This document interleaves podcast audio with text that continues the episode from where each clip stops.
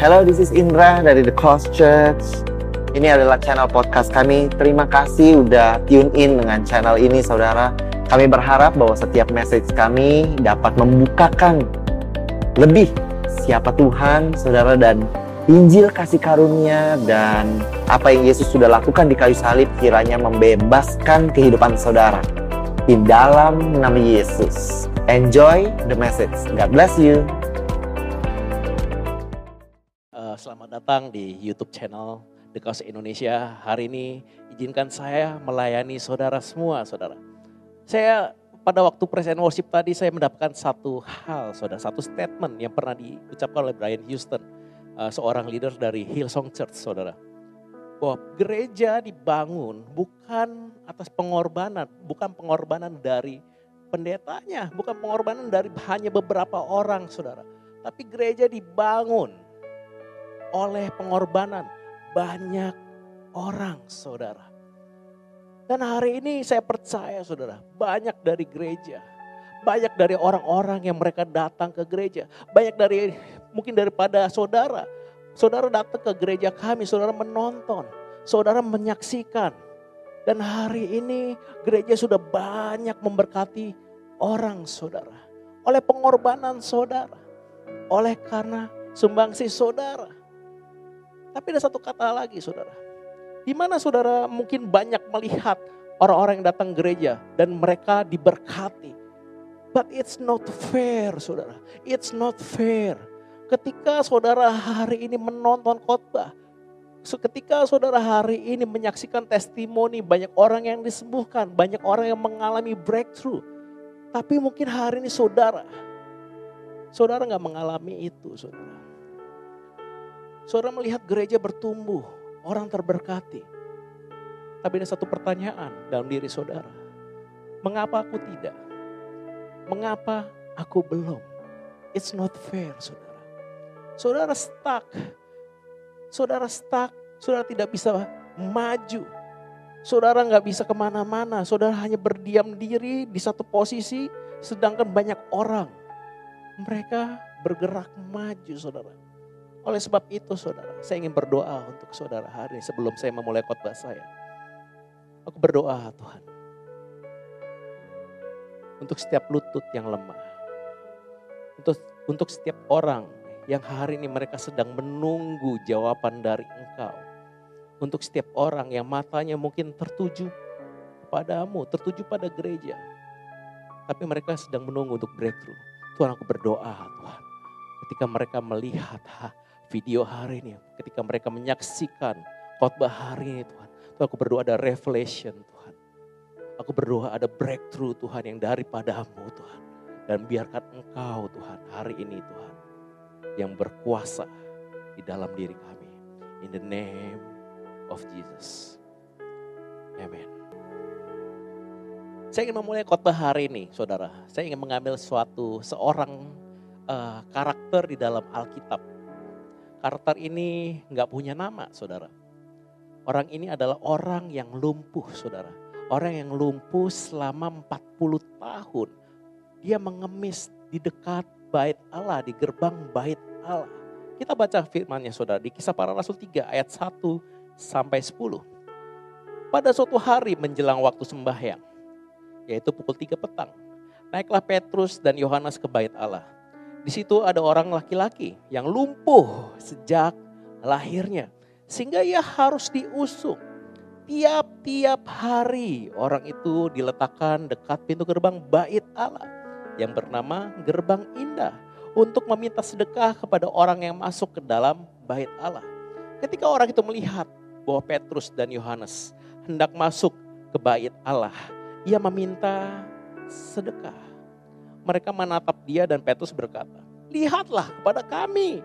Lalu orang itu menatap mereka dengan harapan akan mendapat sesuatu dari mereka. Tapi Petrus berkata, emas dan perak tidak ada padaku. Tetapi apa yang kau punyai, ku berikan kepadamu. Demi nama Yesus Kristus, orang Nazaret itu, berjalanlah. Lalu ia memegang tangan kanan orang itu dan membantu dia berdiri. Seketika itu juga kuatlah kaki dan mata kaki orang itu. Ia melonjak berdiri lalu berjalan kian kemari. lalu mengikuti mereka ke dalam bait Allah, berjalan dan melompat-lompat serta memuji Allah.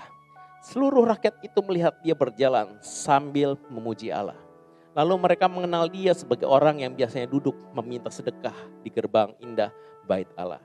Sehingga mereka takjub dan tercengang tentang apa yang telah terjadi padanya. Jadi Petrus dan Yohanes sedang berada dalam sebuah perjalanan menuju bait Allah.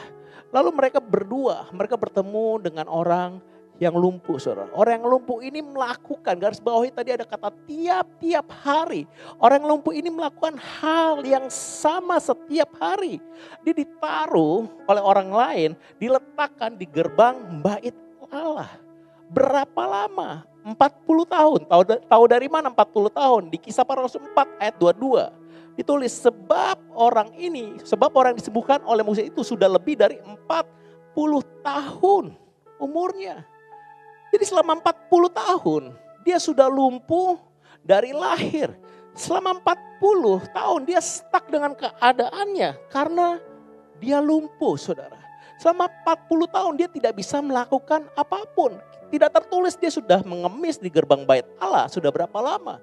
Tapi selama 40 tahun Orang ini stuck saudara. Orang ini nggak bisa ke mana-mana. Orang ini tidak bisa maju saudara. Dia bergantung kepada orang, dia bergantung kepada uh, belas kasihan orang. Sehingga dia diletakkan oleh orang-orang itu untuk orang ini mengemis saudara. Dan dia menganggap mengemis adalah hal yang normal saudara. Dia menganggap dalam keadaan, keadaan hidupnya nggak bisa berubah. Oh gue udah lumpuh dari lahir gue gak bisa maju. Satu-satunya hal yang bisa saya lakukan adalah mengemis. Karena every single day selama 40 tahun dia dibawa oleh orang lain. Dan dia mengemis saudara. Tapi tahukah saudara? Mungkin kitalah orang lumpuh ini saudara. Orang lumpuh ini dia mengalami ada satu bagian yang cacat. Kakinya cacat. Oleh karena satu bagian yang cacat dia nggak bisa untuk maju. Dia stuck. Dia stuck di dalam keadaannya. Dia nggak bisa maju. Dia nggak bergerak dari keadaannya. Dia nggak bisa bebas, saudara. Tapi saudara, saya ingin bertanya kepada diri kita semua hari ini. Saya ingin bertanya kepada saudara. Do you have one thing in your life that make you stuck? Apakah kita mempunyai satu bagian yang mungkin bagian yang cacat, bukan mungkin bukan secara fisik saudara. Mungkin saudara merasa hari ini bahwa ada satu kegagalan di dalam hidupmu yang membuat kita nggak bisa bergerak. Mungkin saudara mempunyai satu memori yang buruk. Mungkin saudara mempunyai satu penolakan. Mungkin saudara mempunyai satu kelemahan di dalam hidup kita. Sehingga engkau tetap berada di dalam kondisimu yang mungkin sudah bertahun-tahun dan ber, mungkin berpuluh-puluh tahun, berbelas-belas tahun. Saudara stuck, saudara nggak bisa ke mana-mana. I'm okay with this. Ah, it's okay to be like this. Ah, it's okay untuk mengemis. Ah, it's okay untuk saya tinggal di dalam kemiskinan. Ah, it's okay untuk saya menjadi orang yang nggak bisa maju. Ah, mungkin gue dilahirkan menjadi orang yang gagal. Ah, gue mungkin udahlah gue gini-gini aja seumur hidup gue. Karena gue lumpuh. Karena gue mungkin udah pernah gagal, buat apa gue cari yang lain, buat apa gue maju. Dan tanpa dan tanpa sadar saudara, saudara mengimani, kita mengimani mungkin Tuhan ada. Tapi Tuhan seakan-akan nggak bergerak dalam hidup kita. Tuhan, saudara tanpa sadar nggak percaya bahwa Tuhan nggak bisa melakukan sesuatu. Saudara percaya Tuhan ini nggak bisa melakukan sesuatu dalam hidup gua. Karena mungkin sudah terlalu lama dalam hidup kita, saudara. Dalam hidup saudara. Kita lumpuh. Mungkin bukan secara fisik. Mungkin secara rohani. Mungkin secara mental. Kita lumpuh. Karena ada satu bagian dalam hidup kita. Yang membuat kita gak bisa bergerak, saudara. Dan kita percaya. God is not moving for me at all. God is not doing something for me at all. God is also stuck for me. Tuhan gak bisa sembuhin saya. Tuhan gak bisa ubahkan keadaan saya. Mungkin ini juga yang ada di dalam pikiran orang lumpuh tersebut. Kenapa saudara? Cerita di dalam pasal ini diceritakan setelah Yesus naik ke surga. Tapi sebelum Yesus naik ke surga, pada Yesus sebelum disalib, tertulis di dalam Alkitab Yesus menyembuhkan orang buta dan orang lumpuh di dalam bait Allah.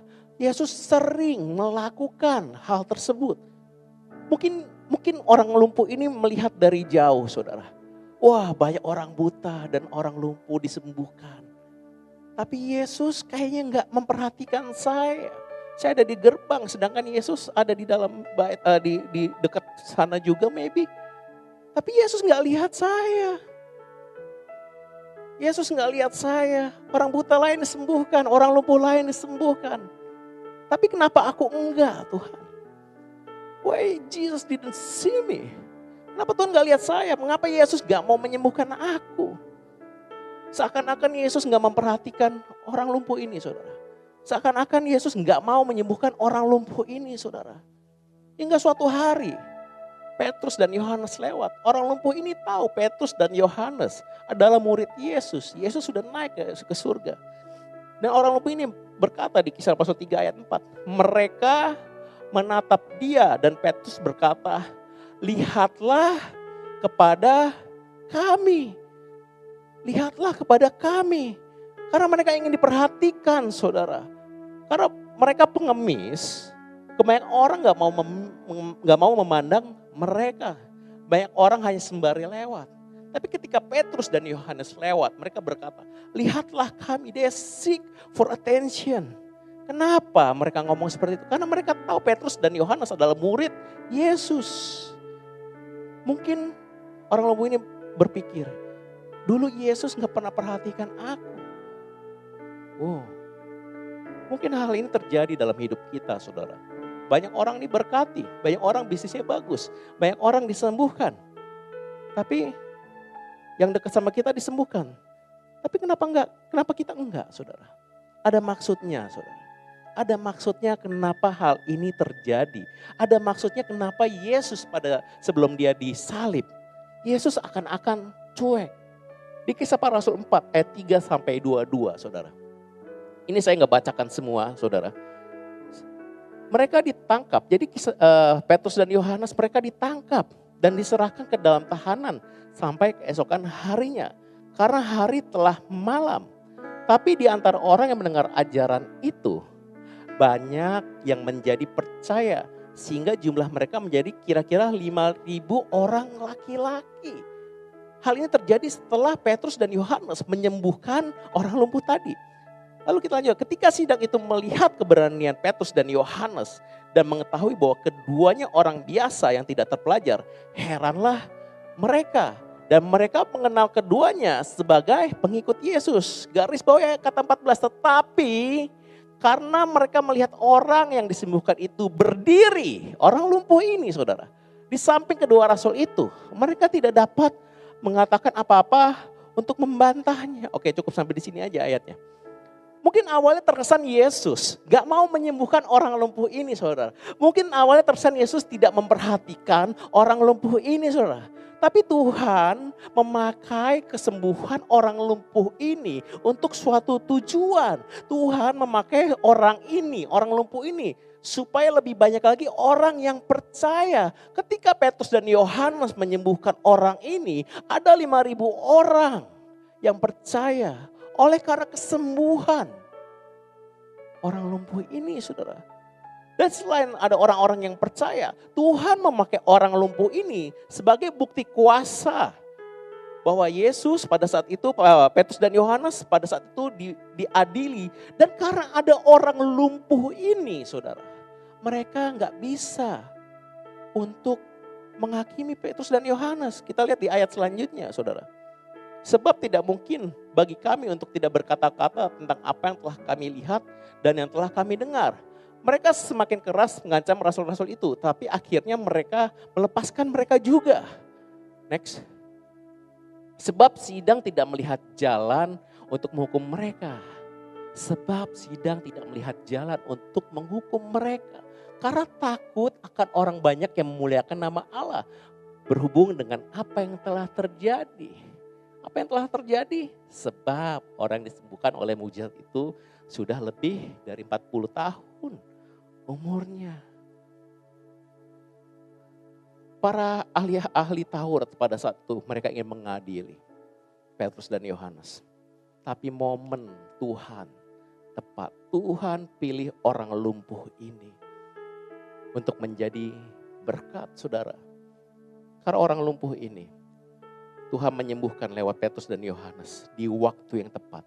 Ada 5.000 orang laki-laki yang percaya saudara.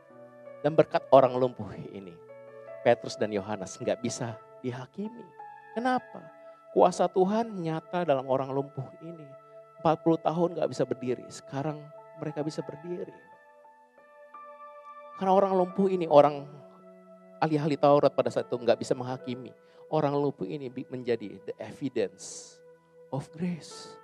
Bukan hanya untuk dirinya sendiri, tapi untuk banyak orang, saudara. Jadi jadi pikiran orang lumpuh ini yang berpikir bahwa Yesus nggak peduli. Hmm, itu nggak terjadi saudara. Yesus tetap peduli. Tuhan bukannya sedang diam, tapi Tuhan sedang bergerak di balik layar untuk suatu tujuan. Mungkin hari ini saudara berkata bahwa Tuhan udah stuck dalam hidup gua. Tuhan udah nggak melakukan apa-apa dalam hidup gua. Tapi percayalah saudara, Tuhan nggak pernah diam di dalam hidupmu. Di kejadian satu saudara. Kejadian satu buku pertama di ayat yang uh, sampai dua. Pada mulanya Allah menciptakan langit dan bumi. Bumi belum berbentuk dan kosong, gelap gulita menutupi samudera. Dan roh Allah melayang-layang, roh Allah sedang bergerak di atas permukaan air. Tuhan bergerak dari kitab yang paling pertama, dia bergerak untuk dia menciptakan bumi sampai pada akhir di kitab terakhir, di ayat yang terakhir, di Wahyu 22 ayat 21 Tuhan berkata, kasih karunia Tuhan Yesus menyertai kamu sekalian. Kata menyertai itu sifatnya aktif saudara. Selalu bergerak ke mana pun kita pergi. Dia bergerak mengikuti. Dari awal dia sudah bergerak. Sampai akhir dia selalu bergerak untuk saudara dan saya. Dan hari ini kalau kita berpikir bahwa Tuhan, Tuhan engkau kenapa diam? Tuhan gak diam saudara. Tuhan sedang melakukan sesuatu untukmu. Dia menjadikan segala sesuatu baik untuk engkau. Tuhan selalu bergerak. Di saat kita pikir, dia berdiam saudara. When you feel you are stuck saudara. Stop hakimi Tuhan bahwa dia sedang diam saudara. Stop hakimi Tuhan dia sedang diam. God is not stuck with your situation. God is still moving. God is the God of movements. Tuhan selalu bergerak. Di saat kita pikir, dia diam saudara. Taruh kebenaran ini saudara dalam hati. Tuhan gak pernah diam. Mungkin seakan-akan Tuhan terdiam. Tapi Tuhan mau pakai engkau. Tuhan mau pakai mukjizatnya bukan hanya untuk memberkati engkau saja. Tapi Tuhan ingin memberkati engkau dan sekelilingmu saudara. Oleh karena mujizat yang diberikan kepadamu saudara. Tapi kita lihat ayat selanjutnya saudara. Di kisah Paros 3 ayat 6. Tapi Petrus berkata, emas dan perak tidak ada padaku. Tapi apa yang kupunya aku berikan kepadamu demi nama Yesus Kristus orang Nazaret itu berjalanlah. Ada yang aneh di sini saudara. Ada yang aneh saudara. Orang lumpuh ini meminta uang kepada orang-orang yang di gerbang bait Allah. Mereka berharap orang uh, uh, orang-orang yang lewat berbelas kasihan mereka minta. Tapi ada yang aneh di sini. Mereka sedang berbicara kepada murid Yesus. Mereka sedang ber, berbicara kepada Petrus dan Yohanes. Tapi mereka hanya minta sedekah saudara. Mereka hanya minta uang. Sedekah itu ibarat kata kita kalau mau, mau terutama kalau saya lagi nyetir di mobil gitu ya, ada Pak Ogah gitu, saya harus buka uh, jendela dan saya biasanya yang tersedia aja yang ada di di mobil saya 500 perak, 1000 perak. Saudara itu 0,0000 sekian persen dari kekayaan kita, Saudara. Orang lumpuh ini nggak salah. Ini Petrus sama Yohanes yang sudah memberkati banyak orang, yang lewat bayangan Petrus aja orang bisa sembuh saudara. Mereka cuma minta apa? Sedekah saudara. Tapi inilah yang dialami orang, orang, orang lumpuh ini. Mungkin juga ini yang kita alami saudara. Saya punya cerita saudara. Tentang istri saya. Selalu cerita tentang istri saya kalau saya. Jadi saudara juga mengalami saya percaya bahwa tahun 2020 kita pandemi saudara dan kita semua di rumah saudara. Dan 2020 akhir mungkin sekitar bulan-bulan akhir tahun seperti itu kita udah gak tahan lagi di rumah dan ya, istri saya sebelum pandemi sukanya ke mall, ke kafe gitu ya. Kita saya saya bawa ajak jalan-jalan dia selalu ke kafe setiap minggu rutin saudara. Sampai detik ini. Kecuali pas 2020 mungkin di rumah terus. Karena apa? Karena takut saudara. Kita setahun terus di rumah. Sabtu, Minggu semuanya di rumah. Saya pergi cuma untuk pelayanan di gereja saudara. Tapi mereka semua anak saya dua dan istri saya satu, enggak, enggak dua, satu. Di rumah saudara. Dan suatu hari saudara, ini kisah nyata saudara. Saya bilang ke istri saya, yang aku mau pergi, mau jalan-jalan. Ke mana dia bilang, ini sudah sekian lama gitu enggak, dia enggak pergi. Ke Indomaret saudara. Ke Indomaret Oh ikut, ikut. Dan you, you know what? Istri saya senang banget ke Indomaret. Dia bilang, oh saya, saya dalam hati bilang, oh, go, go, buy, buy all thing that you want. Indomaret, ya oke okay lah. Just, apa namanya, senangkan diri Indomaret gitu loh. Wow dia senangnya setengah mati saudara. Senangnya, wow ya, tiap minggu akhirnya ke Indomaret saudara. Sampai akhir kita udah nggak udah nggak gitu takut lagi kita akhirnya pergi ke kafe, saudara. Anak saya juga biasa mainnya ke mall, ke taman gitu lari-lari gitu kan. Ini dibawa di dalam mobil, terus kita uh, apa namanya drive thru McDonald. Uh senengnya setengah mati, saudara. Kenapa? Udah setahun di rumah terus nggak pernah jalan-jalan, saudara. Sometimes when we stuck, saudara, we downgrade our dreams. Ketika kita sudah stuck dalam hidup kita. Oh mungkin dulu kita mau ke Eropa, oh gue mau ke Eropa jalan-jalan. Gue mau ke Jepang jalan-jalan. Tapi kali ini mungkin, oh puncak aja seneng gitu. Oh Bogor aja seneng. Oh cari itu aja seneng gitu, pantai dikit-dikit kotor gak apa-apa lah. Yang penting keluar, uh senengnya bukan main. Kita downgrade saudara. Semua daripada kita mungkin hari ini mengalami hal tersebut. Dulu yang gak seneng road trip, oh, udah, udah mau gak mau lo udah road trip aja gak bisa naik pesawat juga gitu kan daripada hidung dicolok, mendingan road trip. Itu saya. Kita stuck dan kita ketika kita stuck, kita sama seperti orang lumpuh ini, kita downgrade impian kita.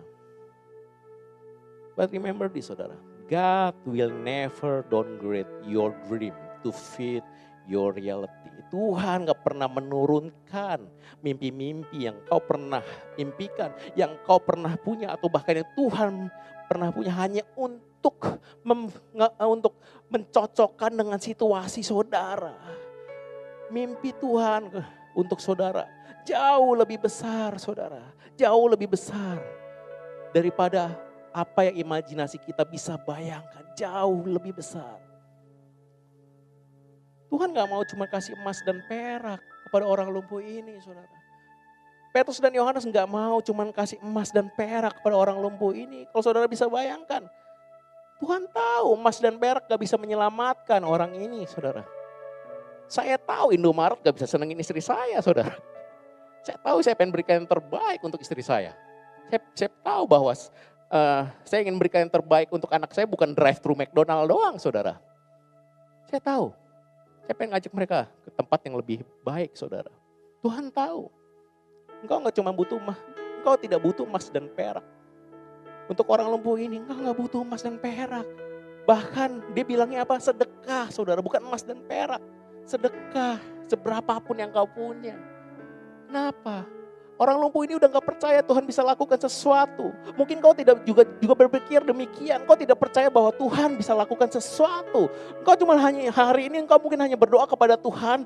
Engkau hanya meminta sedekah kepada Tuhan. Engkau tidak percaya Tuhan bisa mengubahkan engkau. Engkau tidak percaya bahwa Tuhan bisa membawa engkau dari satu tempat ke tempat yang lain yang lebih indah. Kenapa? Karena engkau stuck. Engkau tidak bergerak setelah sekian lama, saudara. Dan kita sering seperti orang lumpuh ini, kita melihat Tuhan, kita meminta kepada Tuhan berdasarkan kacamata kita, saudara. Ketika kita mengalami kesulitan finansial, kita melihat Tuhan dan memohon breakthrough secara cepat, saudara. Ketika seakan Tuhan gak memberikan breakthrough itu, kita mungkin marah. Kita berkata kepada Tuhan, you don't care about me God. You won't support me God. Look at, look, look at the mess I'm in. Lihat kondisiku Tuhan. Kenapa engkau enggak, enggak menyelamatkan aku? Karena Tuhan tahu, bukan doamu yang kau butuhkan. Mungkin isi doamu kau ingin Tuhan bebaskan aku dari breakthrough finance. Mungkin bukan itu yang ingin Tuhan jawab. Tuhan ingin berikan lebih dari apa yang kau doakan. Saudara. Saya ada satu karakter lagi saudara. Ada satu karakter lagi yang mirip situasinya dengan orang lumpuh ini saudara. Di Markus 5 ayat 22 saudara. Saudara ingat seorang bernama Yairus saudara. Datanglah ke seorang kepala rumah ibadat yang bernama Yairus. Ketika ia melihat Yesus tersungkurlah ia di depan kakinya. Dan memohon dengan sangat kepadanya. Anakku perempuan sedang sakit Tuhan, hampir mati. Datanglah kiranya dan letakkan tanganmu atasnya. Supaya selamat dan tetap hidup. Lalu pergilah Yesus dengan orang itu. Orang banyak berbondong-bondong mengikuti dia dan berdesak-desakan di dekatnya. Adalah di seorang perempuan yang sudah 12 tahun lamanya menderita pendarahan. Jadi ada seorang uh, kepala rumah uh, rumah ibadat, seorang pastor lah, seorang pendeta dia datang kepada Yesus, dia tahu Yesus bisa menyembuhkan. Yesus datang, dia mohon dengan dengan sangat anak gua di rumah sebentar lagi mati, sedang sedang kesakitan, sedang sedang hampir mati. Tolong Tuhan dan oke okay, oke, okay, Yesus come. Yesus come. Lalu tiba-tiba di tengah jalan, saudara tahu cerita ini, ada seorang yang pendarahan, saudara. Perempuan yang sudah 12 tahun tiba-tiba menyentuh jubah Yesus di tengah keramaian dan ada orang berbondong-bondong mengikuti Yesus. Dan dia sentuh Yesus. And Jesus like said, who touched me? Oh come on Tuhan. Petrus bilang, ya kan kita ada ratusan orang di sekeliling kita. Dan he said, who touched me? Dan karena satu perempuan ini saudara, Yairus mungkin berdiri rada jauh dari Yesus. Dia berharap Yesus cepat-cepat, ayo Yesus cepetan anak gua keburu mati.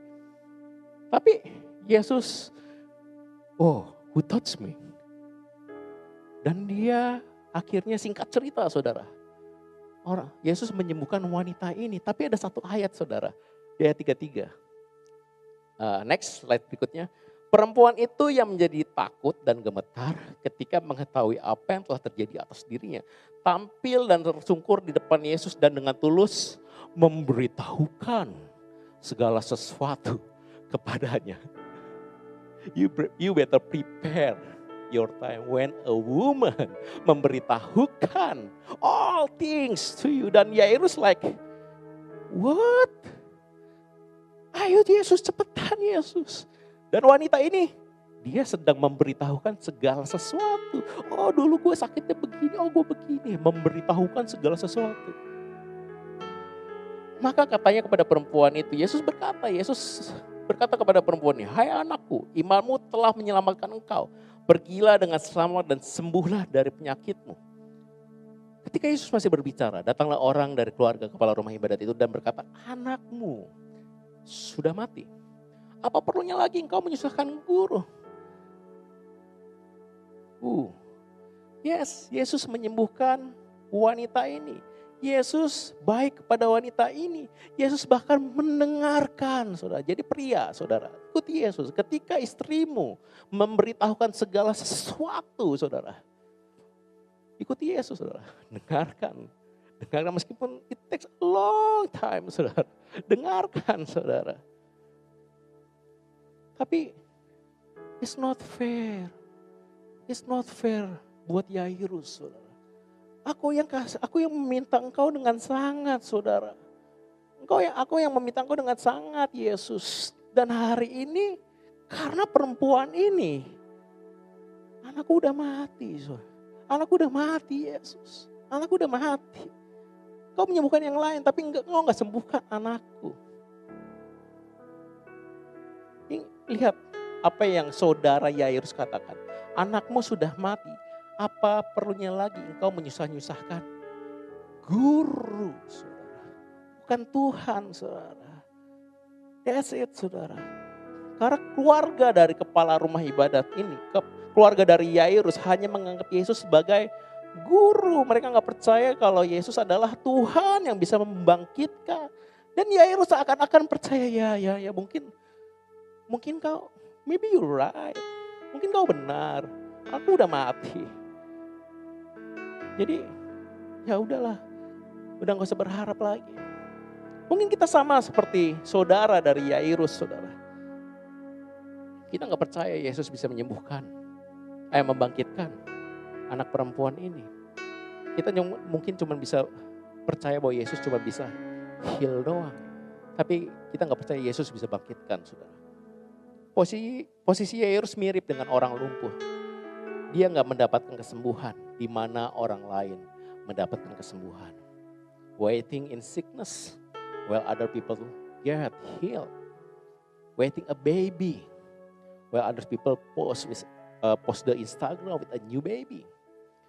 Waiting in bad financial while other people spend their money and post it on Instagram, saudara. Dan kita lelah menunggu. Apa yang terjadi? Kita menurunkan ekspektasi kita. Kita menurunkan doa kita. Kita menurunkan impian. Dan kita percaya bahwa Tuhan is not moving at all in our life. Dan kita nggak bisa bergerak. Dan ketika ada chance, kita minta ya sedekah aja deh Tuhan deh. Cuman untuk hidup beberapa hari. Mungkin kita sama seperti saudara dari Yaurus. Ya pertolongan Tuhan udah terlambat, udah nggak bisa. Mereka berdua kecewa, saudara. Mereka berdua kecewa karena tuh mereka tidak mendapatkan apa yang mereka mau. But here the beautiful thing, saudara. Orang lumpuh nggak dapat emas dan perak, tapi orang lumpuh mendapatkan kesembuhan, saudara. Yairus nggak dapat kesembuhan, tapi Yairus dapat kebangkitan, saudara. His grace, kasih karunia Tuhan. His grace is far greater than our wildest imagination. Kasih karunia Tuhan gak memberikan apa yang kita pikir kita butuh saudara. Kasih karunia Tuhan memberikan apa yang Tuhan pikir kita butuh. Dan Tuhan lebih tahu apa yang kau butuh. Dan Tuhan lebih tahu apa yang kau butuhkan untuk kau bisa set free saudara. Tuhan lebih tahu. Engkau nggak butuh emas dan perak. Engkau nggak butuh financial breakthrough. Engkau butuh sesuatu lebih daripada itu. Dan aku ingin berikan kepadamu sesuatu yang lebih lebih dari apa yang kau doakan lebih dari apa yang kau impikan untuk engkau untuk engkau set free, untuk engkau bisa move, untuk engkau bisa bergerak dari satu tempat ke tempat lain. Karena Tuhan sedang bergerak untuk engkau. Mungkin cara kita berbeda dengan cara Tuhan. Apa yang kita ekspektasikan Tuhan lakukan dalam diri kita. Percaya bahwa Tuhan punya plan, Tuhan punya taktik, Tuhan punya kado, Tuhan punya kasih karunia lebih dari apa yang kita pikirkan saudara. So jangan menghakimi Tuhan, Tuhan sedang diam di dalam hidupmu. Tuhan sedang melakukan sesuatu untuk engkau. God is the God of movement. Because God is always moving around you. Tapi apa yang bisa kita lakukan, saudara? Mungkin ada yang bertanya, gue lumpuh, gue gak bisa ngapa-ngapain. Apakah gue cuma nunggu, saudara? Ada satu hal yang saudara bisa lakukan, saudara. Perhatikan orang-orang yang ada di sekitar orang lumpuh ini, saudara. Kisah para Rasul 3 ayat 2. Tiap-tiap hari, uh, bukan yang ini kayak, tiap-tiap hari orang itu diletakkan di dekat pintu gerbang bait Allah. Ya benar itu benar. Tiap-tiap hari orang itu diletakkan di dalam, diletakkan dekat pintu gerbang bait Allah. Jadi orang lumpuh ini tiap hari ditaruh oleh orang lain mereka membuat orang lumpuh ini mengemis. Dan apa yang mereka lakukan? Baik scholar percaya bahwa mereka menaruh orang lumpuh ini mengemis. Nah orang lumpuh ini mendapatkan uang. Dan mereka orang-orang yang mengusuk ini setiap hari mereka mendapatkan bagian dari hasil pengemis tersebut. Orang-orang ini yang mengusung setiap hari.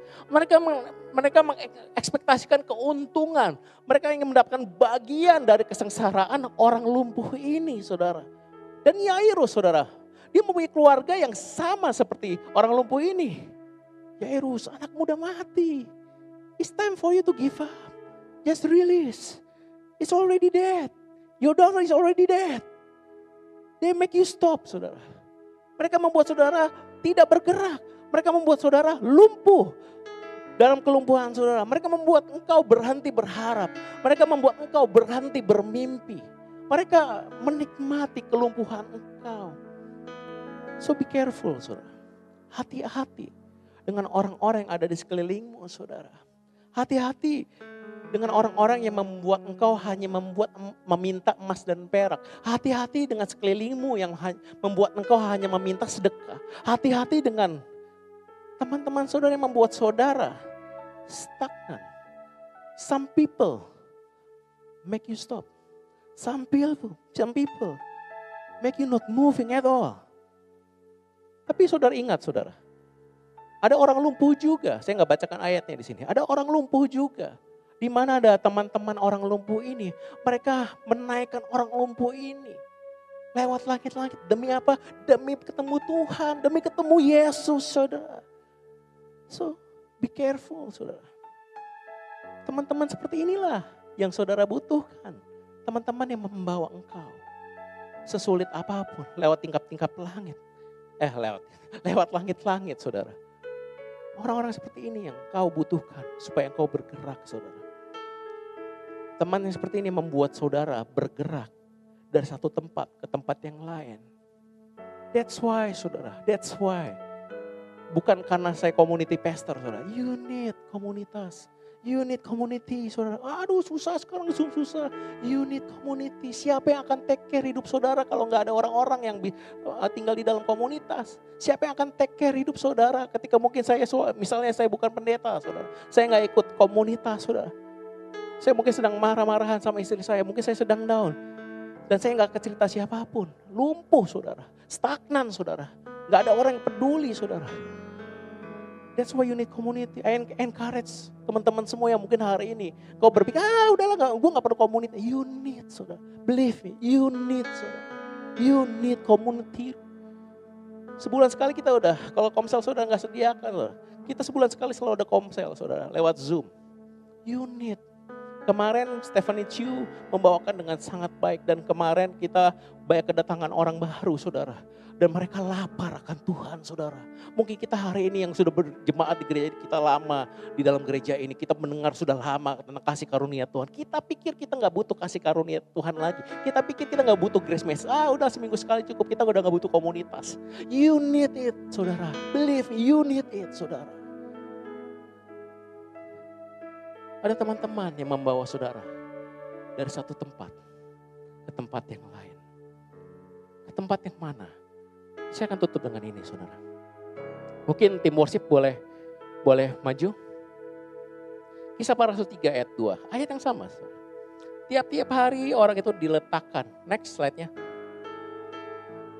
Tiap-tiap hari orang itu diletakkan di, perhatikan, dekat pintu gerbang bait Allah dekat pintu gerbang bait Allah. So close, but it's still far away. Lu orang lumpuh ini nggak bisa masuk ke dalam bait Allah, saudara. Nggak bisa masuk, kenapa? Karena orang buta dan orang lumpuh dari zaman perjanjian lama sampai dengan perjanjian baru. Mereka tidak boleh masuk ke dalam bait Allah. Kenapa? Karena buta atau uh, lumpuh itu dianggap dosa, sehingga Tuhan menghukum mereka dengan kebutaan dan kelumpuhan. Jadi mereka nggak boleh masuk ke dalamnya, ke dalam bait Allah. Tapi ini yang Petrus dan Yohanes lakukan. Di kisah para rasul 3 ayat 8. Ia melonjak berdiri. Lalu berjalan kian kemari dan mengikuti mereka ke dalam bait Allah. Sur. Ke dalam bait Allah berjalan dan melompat-lompat serta memuji Allah. Hal pertama yang orang lumpuh ini lakukan setelah dia mendapat mendapatkan kesembuhan. Dia masuk ke dalam bait Allah. Semula dia hanya bisa di gerbang, saudara. Semula dia hanya bisa di gerbang. Dia mereka, mereka, dia bisa melihat orang-orang memuji Tuhan. Eh, dia bisa melihat orang-orang mempunyai koneksi sama Tuhan. Tapi dia hanya dapat di gerbang. Dekat, dekat. Tapi nggak bisa masuk, nggak bisa menikmati Tuhan. Saudara kalau lihat kejadian tiga, saudara. Kejadian tiga Adam dan Hawa kehilangan kematian secara spiritual pertama kali di kejadian tiga. Mereka kehilangan dan mereka diusir dari Eden. Mereka nggak bisa menikmati hubungan sama Tuhan. Lalu di kisah para rasul tiga. Yang satu kejadian tiga. Yang satu di kisah para rasul tiga. Orang lumpuh ini melambangkan hubungan yang telah mati. Tuhan berikan pemulihan secara hubungan. Semula orang ini nggak bisa masuk ke dalam bait Allah. Sekarang dia bisa masuk menikmati Tuhan menikmati hadirat Tuhan, menikmati kehidupan. I was lost, but now I'm found. Orang lumpuh ini mungkin berkata demikian. Aku telah mati sebelumnya, tapi sekarang aku bisa masuk ke dalam bait Allah. Dan aku hidup, I'm alive. Orang buta dan orang lumpuh di, dikategorikan orang yang sudah mati tapi hidup di dalam perjanjian lama. Kenapa? Mereka nggak bisa berbuat apa-apa. Mereka diam, saudara. So teman-teman saudara yang baik, mereka membawa saudara dari kematian, dari keadaan yang tidak bergerak ke dalam bait Allah. Dalam keadaan saudara yang bisa bergerak, supaya saudara bisa bergerak. Tapi perikop ini adalah sebuah gambaran saya dan saudara bahwa kita beroleh hidup, kita boleh masuk ke dalam bait Allah. Mungkin mungkin waktu kita belum terima Tuhan, kita cuma minta Tuhan minta berkat. Tapi enggak, Tuhan nggak mau berikan itu. Tuhan gak mau kasih engkau cuma emas dan perak. Tuhan ingin berikan kepada engkau sebuah relationship. Tuhan ingin memberikan engkau di Wahyu 22 ayat yang paling terakhir ayat 21. Kasih karuniaku menyertai engkau. Kasih karuniaku menyertai engkau. Enggak kurang emas dan perak. Aku besertamu, aku berikan engkau. Bukan hanya emas dan perak, aku ada di sampingku, di sampingmu. Karena Tuhan bergerak untuk saudara supaya saudara mengalami kebebasan. Aku di sampingmu supaya engkau bebas. Aku di sampingmu. Oh engkau lagi aku berikan kesembuhan. Kasih karunia Tuhan menyertai engkau. I am. You are. You are the movement. In the movement of God. I am in the movement of God. You are in the movement of God. Bahwa Tuhan gak pernah diam. Bahwa Tuhan gak pernah hanya terdiam melihatmu di, disakiti oleh orang-orang. No. Tuhan melihatmu tapi mungkin Tuhan punya cara sendiri yang lebih lebih daripada apa yang kau pikirkan. Caranya unik, tidak sesuai dengan akal budi kita. Karena akal budi kita terbatas dan akal budi Tuhan tidak terbatas untuk engkau. You are in the movement of God. I am in the movement of God.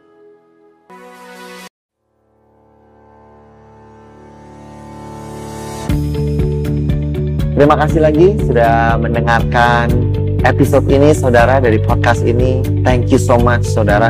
Saya berharap bahwa Injil kasih karunia dan apa yang Yesus sudah lakukan bisa membebaskan kehidupanmu saudara.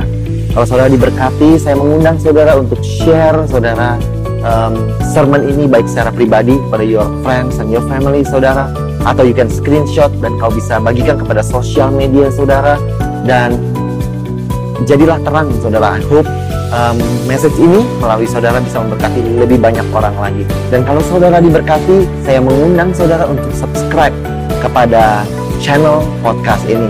Again, I want to thank you. Berterima kasih kalau saudara mendengarkan dan mengizinkan dirimu diberkati dari apa yang kami lakukan. Terima kasih, Tuhan berkati. God bless you and bless you and bless you again. In Jesus' name. Amen.